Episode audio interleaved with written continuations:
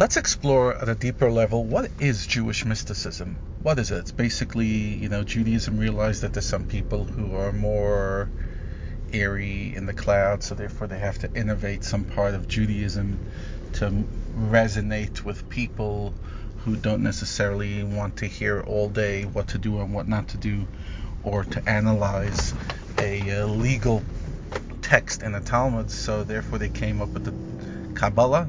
Not at all. First books in Judaism were Kabbalah, Sefer Yetzirah. Adam wrote Kabbalah. Abraham wrote Kabbalah. Truth is, Kabbalah was here and discussed before any other book. Why? Because before the Torah was given and there was a manual of what to do, Kabbalah was already here, which means tradition, to really explain us the behind the scenes. Because what really is Kabbalah? Kabbalah kind of gives us the spiritual makeup of the universe. How was the world created? It's the cosmology of Judaism. It explains us how an infinite God could create a finite world. It explains us what infinite is. It explains us the mechanisms through which he created the world. It's the cosmology, it's the physics of of the human existence. How did the universe come into existence? How did humanity come into existence? What's our spiritual makeup? What's the spiritual DNA? We know the DNA of a. Um, we broke the DNA code in the last few decades. But what is the DNA from a spiritual sense? How does a spiritual entity turn into a physical entity? What words, what combinations of letters, what theme does God put that allows the human being and the universe to come into existence? So, some of the stuff you study in Kabbalah are relatively straightforward and not too hard to get your head around. A nice idea, a beautiful insight, but some of the stuff can be very, very hard because it's really going to the heart of matter, to the heart of creation, and very abstract ideas because, like physics, you cannot see physics unless you have a special scope that allows you to see the underlying makeup of matter. So, too, in order to really appreciate spiritual DNA, a person has to have a vision that most of us don't have.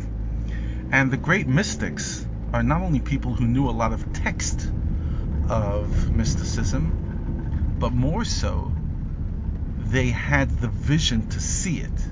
They were able to see at least some level of the reality. They were able to see how these letters create this reality. They were able to see the Dvar Hashem, the Word of God, that manifests within the universe. We're told that one of the great sages, the Maggid of Mezrich, who was a student of the Baal Shem Tov, in the days before he passed away, he was telling his students that I don't see the pillar in front of me, but rather I see the Word of God that's making the pillar stay alive.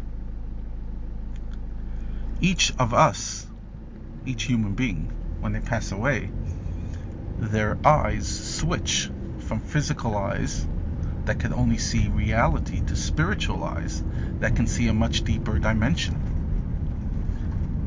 Suddenly, the moment the body is not locking the soul down and forcing it to see things in one way, suddenly the soul is free to see things the way they truly are. And the soul sees what's really going on. The soul sees the incredible universe, the deeper layer of the universe. So, if someone asks you, what is Kabbalah?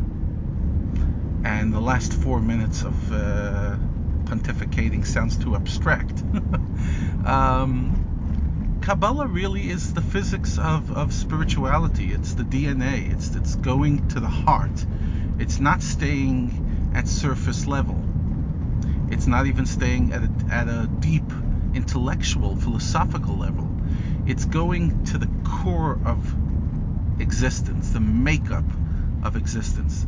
And therefore, the greatest minds, whether it was Einstein and others who went towards physics, the greatest minds within Judaism gravitated towards the mystical element as well.